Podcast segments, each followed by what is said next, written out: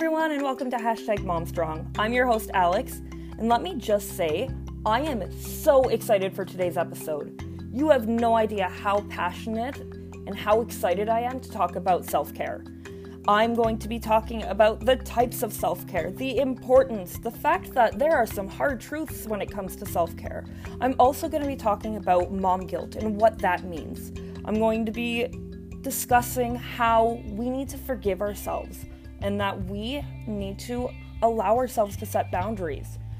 This is not just for parents, this is for everyone. So you may be wondering, what exactly is self-care? Well, self-care is anything that we do to take care of ourselves and our well-being, whether it's emotional, mental, or physical health. What we do to take care of it, that's our self-care. It begins with you. You aren't selfish for taking care of yourself before others. One of my most used phrases when it comes to self-care is that you can't pour from an empty cup. You can't take care of others if you haven't taken care of yourselves first. It's not possible. For me, self-care is making sure that my diet is nutritious and healthy. It's making sure that I fit time into my daily schedule to exercise. It's keeping a clean house and going to therapy and sticking to a budget. And trying to get enough sleep. Emphasis on the trying part there, guys. It's also taking time for myself to watch a show or listen to music or take a bubble bath. It's so many things that combine into one whole topic. So self-care is important because it's a reminder to prioritize ourselves. It makes you happier and in turn can snowball into helping others who need it. Your friends, your family, your significant other, your kids. It improves your productivity.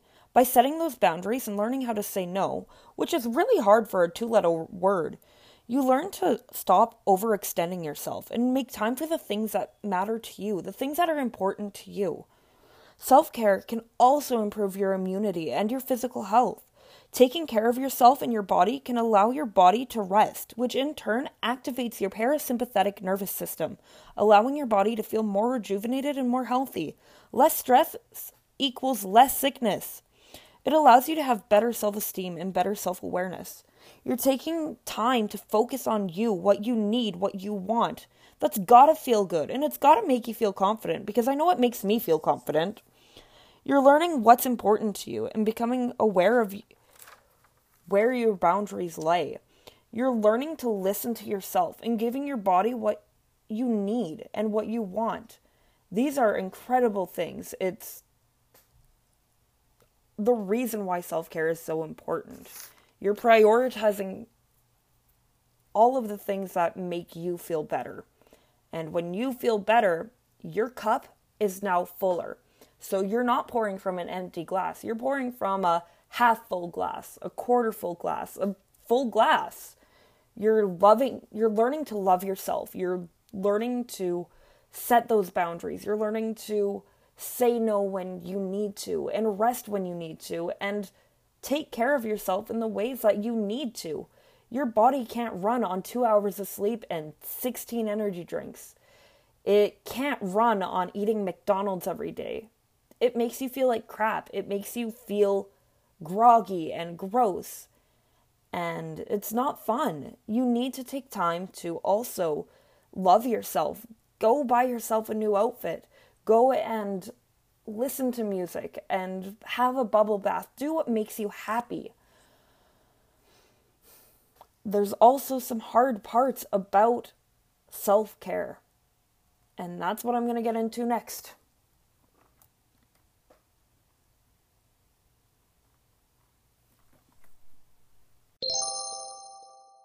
So if you haven't already figured it out from the title, we are going to talk about the hard truth about self-care, how it's not always bubble baths and flowers. Sometimes it's really hard. It's an incredible thing, don't get me wrong, but it can be difficult at times. I'm a people pleaser, so I'm always saying yes. I'm always going out of my way to help people and encourage people, and sometimes it takes its toll on me. Sometimes I don't know where my boundaries lie, and that is something that I am currently working on. Self-care is learning how to set those boundaries and like I said, it's hard. The word no for a 2-letter word is damn near impossible to say sometimes. It's also about learning how to be okay in uncomfortable situations.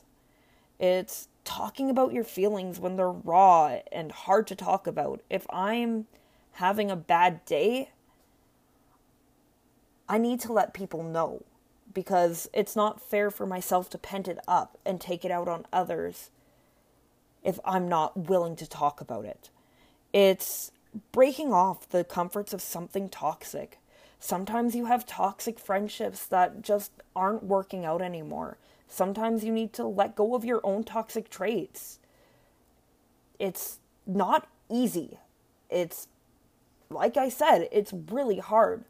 And sometimes you find comforts in things that make you feel shitty. It's also allowing yourself to set boundaries, which is never easy.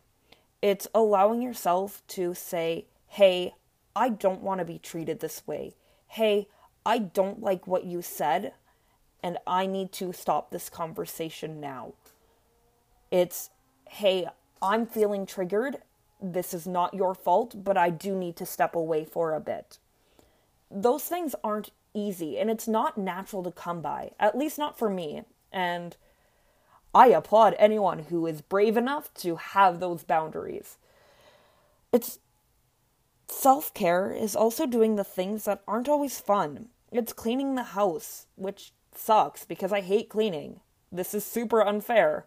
It's sticking to a financial budget, which, I mean, I get. I like having a roof over my head more than I like having a new pair of shoes. It's eating healthy and going to therapy. If I'm not going to therapy, then I'm going to feel worse because I'm penting up all of this trauma, all of this hard emotions that I don't know how to deal with. I haven't gone to school to deal with these emotions. It's not fun. Sometimes I end up leaving therapy crying, but it makes me feel accomplished and it makes me feel better.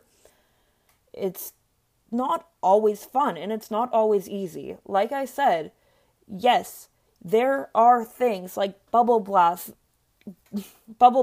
and buying flowers for yourself and treating yourself to nice things. But it's also waking up and making your bed. It's making breakfast opposed to driving through Tim Hortons and getting a breakfast sandwich, because the healthier option is going to make you feel better. It's not going to be fun. Never in the morning. Like in the mornings, I'm never, ever wanting to cook.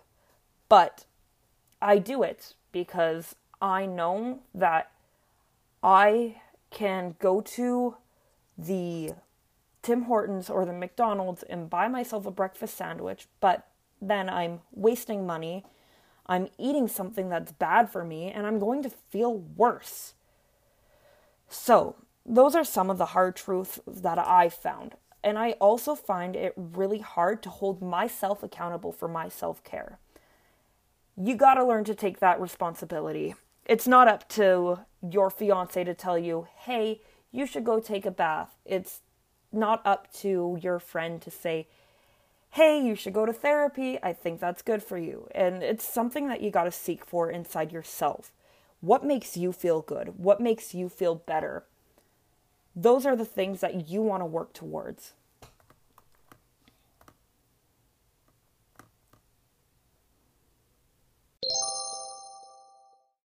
All right, so let's dive into that topic of mom guilt. Mom guilt is the idea that we should feel bad and ashamed if we are not parenting the right way. It can be things like, I'm letting my children watch too much TV, or I gave my kids McDonald's for supper. I wonder how I'm going to be judged.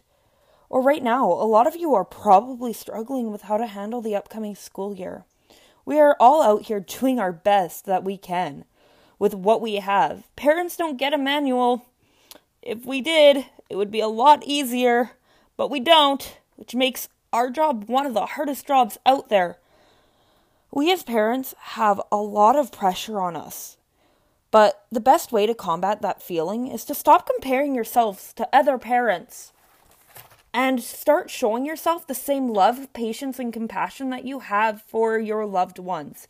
Learn to forgive yourself for the mistakes that you make and give yourself some patience and love. Sometimes we get so caught up in trying to be this perfect person, to have a perfect clean house, to have every meal planned, to have our kids outside playing all day, when sometimes it's just not possible. Sometimes I let my son watch TV for 3 hours. And sometimes I let him hang out in the house with just a diaper on, because you know what? Getting my baby dressed is not always easy, and sometimes I'm lazy. But we are all only human, and we all make mistakes. We all have different ways of parenting, and that is okay. There's an incredible article by Brené Brown that I will link in the episode description about the differences between shame and guilt. We often say we have mom guilt when it should be phrased as we have mom shame. Again, you shouldn't feel this feeling because you are amazing and you should feel love and compassion for yourself. But the difference between shame and guilt is that shame often brings us to feel flawed and unworthy. It's a bad experience that you don't want to feel. Whereas guilt can be adaptive and helpful. It's being able to move on from a mistake and learn from it. I know where I find my most mom guilt. It's more shame than guilt. I tend to fixate on it, and I hurt myself more by not giving myself the empathy or compassion. It's not fun. And shame brings you down, whereas guilt moves you forward. So next time you think about the phrase mom guilt, think of it as the way it should be. Think of it as, I made a mistake, or I did something wrong. Let's fix that. Let us control where we go from here. Don't fixate on it. Don't let it bring you down, because you are an amazing parent. You are doing the best that you can with what you're given. So show yourself that love. Show yourself that compassion, because that is a part of self-care. Showing yourself that love and compassion that you show your friends and family. Why aren't you showing it to yourself? What is stopping you from loving yourself the way that you love your friends? Sometimes you think of yourself as your worst enemy when you should be your own best friend.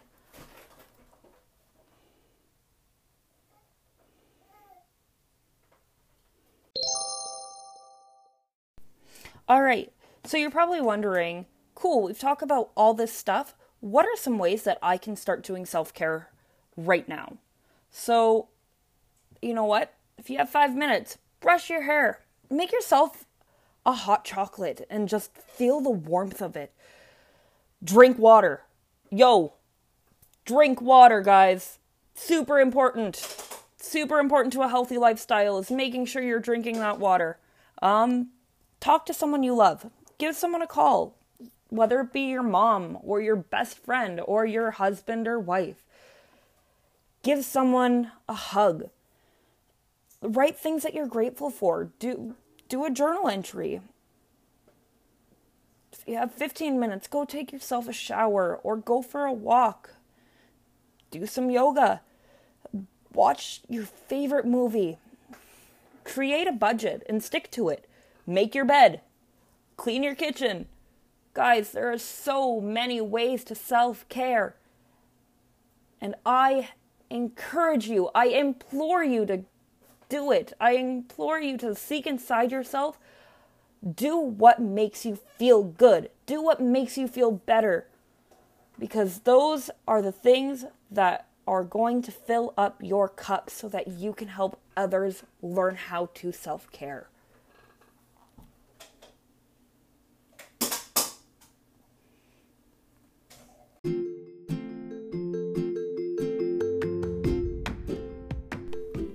One of my favorite ways to self-care?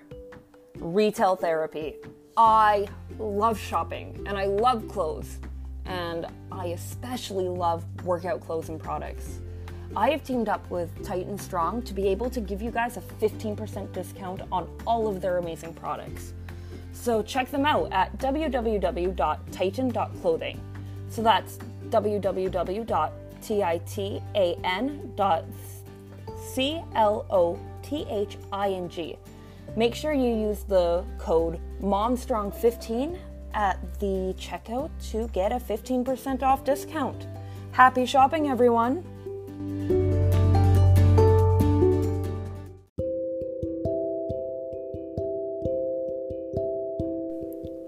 All right, thank you everyone so much for tuning in today, and I hope you guys learned a little bit about self-care and the hard truth, and I hope you start practicing some self-care today. I'm your host, Alex, and you are listening to #MomStrong, and I will see you all next Friday for a new and exciting episode. Stay tuned for more.